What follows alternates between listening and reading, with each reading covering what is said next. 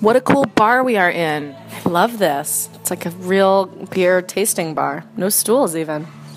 And then outside is one of our summer bucket list items. What is it? A beer garden. Yes.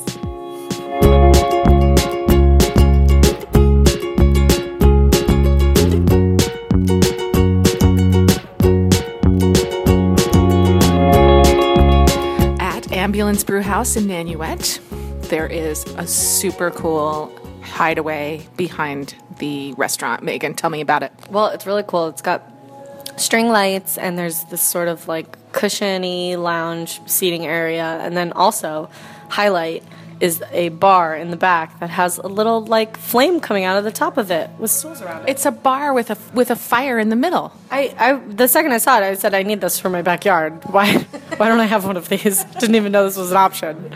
It's really cool.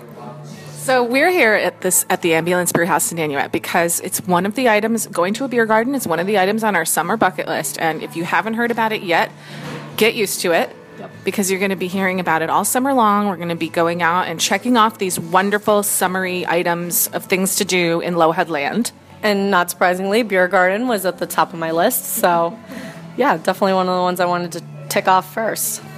So, um, on the rest of the show, we're going to do one of my favorite summertime things, and I think you can guess what that is, Megan. Is it rosé related? It is rosé related. it is rosé related. We uh, we went to Zachys in Scarsdale.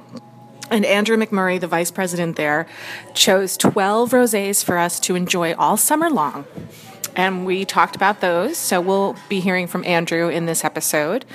Um, and then you have some news for us too, right? I do have some restaurant news out of Hastings. Um, that the space that was the prime is being broken up into two restaurants, and both are going to be super good.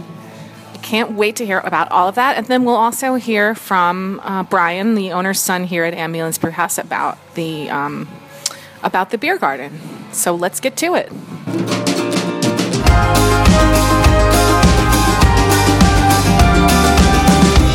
Let's hear about that restaurant first in Hastings. Megan, tell us about that. Okay, so the restaurant space is formerly home to the Prime, which is a big, big restaurant space on Main Street in Hastings. And Alex Sze, who's the chef owner at Juniper, which has been there about six or seven years, um, it's a French bistro. He has taken over the space and he's turning it into two new restaurants. One, he's uh, they're going to have a shared kitchen, but anyway, one, the larger side will be the new home to Juniper. So Juniper is moving. It's not going to be BYO anymore, but that's okay because he's going to build out a really great bar program. The other side, he's opening with Jeremy McClellan, who was the GM at the Tap and the Mill. Um, and that one is called Bread and Brine, and it's this going to be this really cool Maine style oyster house. Uh, Jeremy was telling me he, he kind of grew up going to Maine, vacationing there, and then as he and Alex Sze became better friends, he actually got Alex and his family to start vacationing in Maine. So now they both have this sort of like nostalgic connection to these oyster bars and raw seafood restaurants in Maine. Um, you know, especially like in the Portland area.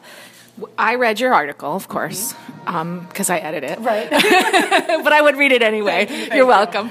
And um, I was so excited to hear them talk about the Eventide Oyster Company because I love that place in Portland. Um, I have, I just, it's so cool. If you haven't been, just at least check out their website because it, you'll see exactly what they're going for. Yeah, it's super cool. And I, I told Jeremy, my sister actually got married in Portland, so we kind of did like a week up there, and um, it was really, really fun. And, and Eventide is, is an awesome oyster place if you're ever up in that area.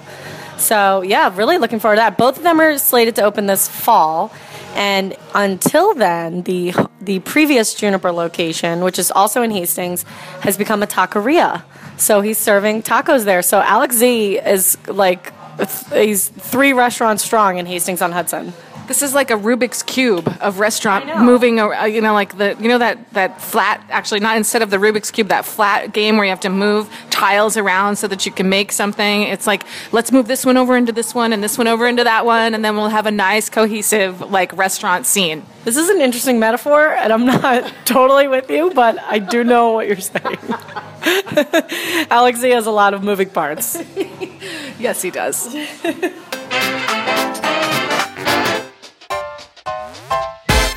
If there's one wine I like more than any other, Megan, I do believe it is a rosé. Yeah, sometimes I razz you a little because you drink rosé year round, which is a bold choice, some say. Opening a rosé in front of the fireplace in, February. yeah. Nothing like it. Nothing like a rosé in a snowstorm, you know? but now for the rest of us, who I enjoy rosé, but I usually drink it in the warm weather, and now it's rosé season, so. It is. And so we um, asked uh, Andrew McMurray at Zachys in Scarsdale to choose 12 delicious rosés for us to enjoy all summer long. And we have collected them, and this is why, uh, this is uh, one of the uh, uh, articles we call our mixed case. So it's 12 wines, which make up a case, and 12 different ones. And we feature, we normally feature one a week, you know, for 12 weeks. Yes, and um, this time we kind of rounded all 12 up into one pretty pink little package.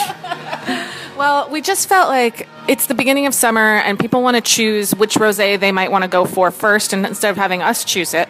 But if you want to follow along with us, uh, we are still featuring one wine a week and you can, you know, buy that one and drink it and taste it and um, we're starting with one from Austria, but there are there's some from Washington, there's some from of course from Provence and France and there's at least one from Italy. So you can really get a feel for all of the different styles that rosé comes in. Yeah, and the fun thing about rosé is that it's really pretty affordable um, because it's really meant to be enjoyed that season. So, yeah. That's one of the things that Andrew talked about. Um, it's the first wine to come out in any vintage, and um, and 2015 was a really special year. So it gives you a preview of um, what's to come from other wines that are that were bottled in 2015, grown and bottled in 2015. So yeah, so I I had a chance to talk to Andrew about it and about the popularity of rosé. So let's take a listen. Yeah, here we go.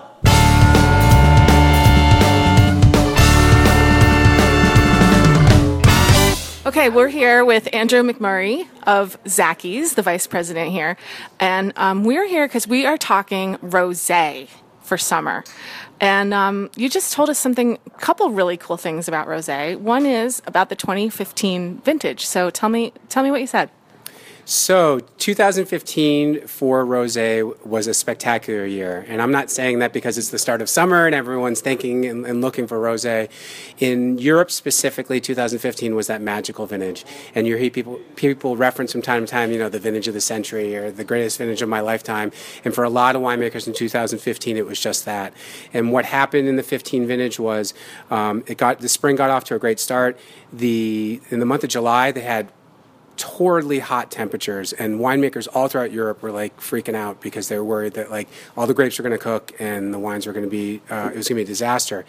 And right at the first week of August this massive front pushed through all of Europe. So Italy France Germany and they had about a week of like these really big rainstorms. And they said on the back end they had for the entire month of August into the first week of September 70 degrees, sunny, breezy, and it, it, just made so what you got was a vintage where the first uh, part of the summer it got really hot, and w- so it ripened the grapes to this great level. And then with that fresh, cool air in the month of August, you you get wines that have great ripeness, but good acidity and balance. And so 2015, when you bring the vintage up with any winemaker, now they their face just lights up. they just like the big smile on their face. And 2015 is truly the first opportunity that the world's going to get a chance or a snapshot at the quality of the vintage. So this is a great vintage for any wine, but since rosé is the first wine released in uh, any vintage, this is sort of a sneak peek. That is correct, and it's uh, you know rosé is it's fresh and it's bright and it's delicious, and like I said, it's you in that category of wine you can get a snapshot of what the vintage is going to be for more serious wines that will be released you know a year or two from now. And um, so, what do you think it is? Do you think there'll be more rosé? Or people like ex- it's exploding, right? So, did people make more in this great vintage? Yes. So rosé is a category. Is it's you know the numbers are staggering. I mean, the amount of rosé that's shipped into the U.S. annually is somewhere around the ballpark of about seven million bottles a year right now. I think I've drank half. Right. I know where and it's it, all right, and and it's growing by quantum numbers. And but what we've seen so far is every year the numbers keep going up in the in the sales of rosé, but this year especially, even with the cool spring we've been having. I mean, think about it. There hasn't been real rosé weather up until like just right now, but we've had tastings in the store, and every time we've opened these bottles, like people who typically might come in and buy like a bottle or two are saying, "I need a case of that. I need a case of that." So the vintage is it's truly selling itself, and that's when it's a, that's when it's fun to be a wine merchant when you can you know when the quality's in the bottle like universally. That's so great. So, uh, how how can we choose what kind of rosé if we can't come to a tasting? Is there some fun way that we could sort of get a bunch together, and what should we do? interesting that you asked that. So I always equate selling wine to my own life, you know, uh, wine experiences in life, and bringing uh, rosé home has always been for the last two or three years. I've done this with my wife and friends, and what I like might be different than what you like, which might be different than what my next door neighbor might like. So it's a lot of fun to go into any wine merchant and pick out maybe five, six, or a case of assorted rosé that they recommend, but all different ones, and to have a party and open up a couple different. And it just, it's, I mean, what's more fun than to sit and talk with friends while you're drinking rosé, while the weather's nice? Everyone's happier in the summertime, right? and the best way to learn about the rosé for you, without a doubt, is is is uh, you know is to taste and try and learn because we have a bunch of rosés in front of us here in the store right now that, that we're going to look at and just look at the color difference between them. I mean, Right, it's yeah. like dramatically different, and and it's and there's all different grape varietals, you know, being used in different rosés. So you run the gamut from like you know the cranberry fruit profile to raspberries and strawberries and peaches and you know whichever fruit might be for you. You know, you have a bunch of friends over, you taste through a case. I mean, come on, right? I think I can handle that. Andrew, work, right? thank you so much for enlightening us, and we'll learn more about rosés um, as the weeks go on. Yep, let's hear it for 2015. Well, you know, I already have my case at home, Megan. Yes, well, of course, after hanging out with Andrew and, and opening a few bottles of rosé, I also left with a case of rosé to bring home to my house. So I'm stocked all summer. So here's the thing: we're also going to be doing a tasting of the of rosés at Zachys um, at six o'clock on August second. It's a while away, I know, but pencil it in. Um, they're doing a renovation, so we're going to wait for them to finish their renovation over in in June and make give them a little extra time in July, and then we'll be there with. I don't know if Andrew's going to be there, but there'll be Zachys experts, and you and I will be there, and people can taste these wines that we've been covering all summer long. Yeah, I can't wait. And like Andrew mentioned, uh, he and has some some rosé parties occasionally at his house. So I'm hoping to recreate that style in the store. That would be really fun.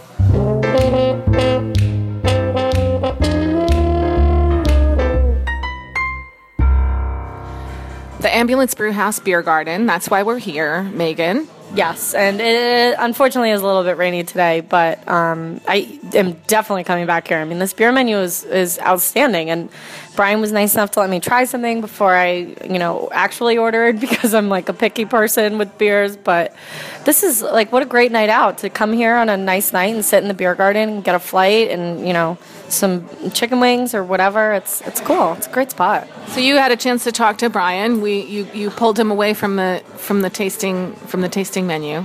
Uh, Yes. from from the tasting bar, I mean, tasting. Yes. See, there's my foodie cred coming out. The taste. it's not a tasting bar; it's a tasting menu. But yeah. So, um, what do you say? Well, he, he kind of talked through this cool tasting bar here. Like you said, there's no stools, and it's it's really awesome. So yeah, let's let's listen to what Brian said.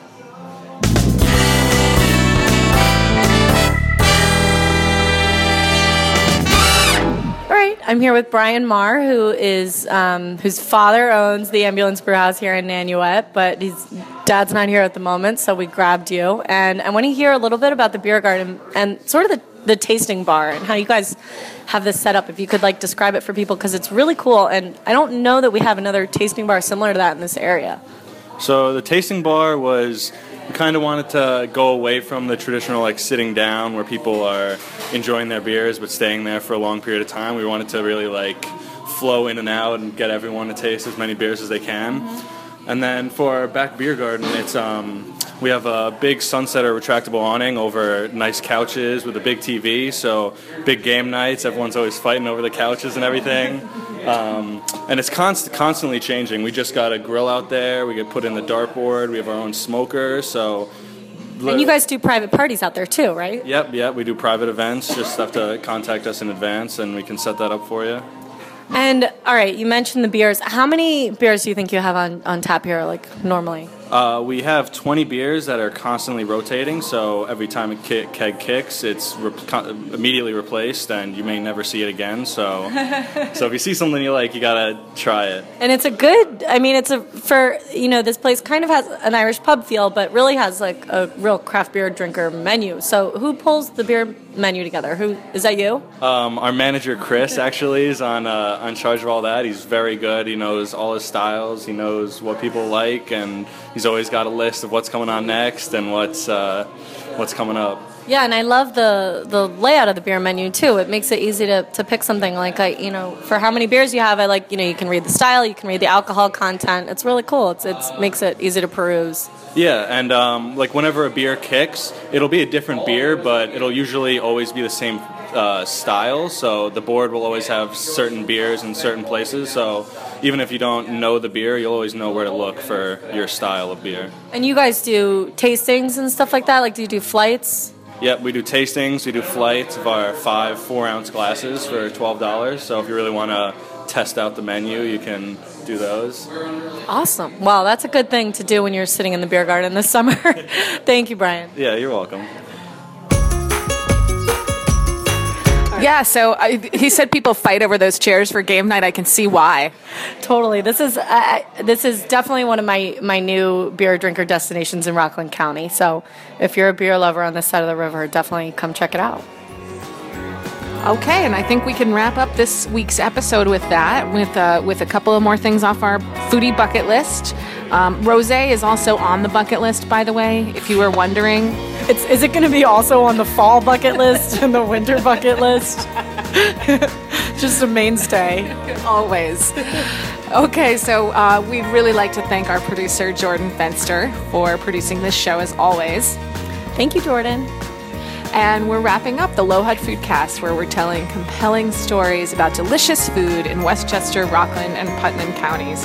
I'm Liz Johnson. And I'm Megan McCaffrey. Thank you so much for listening. See you next week.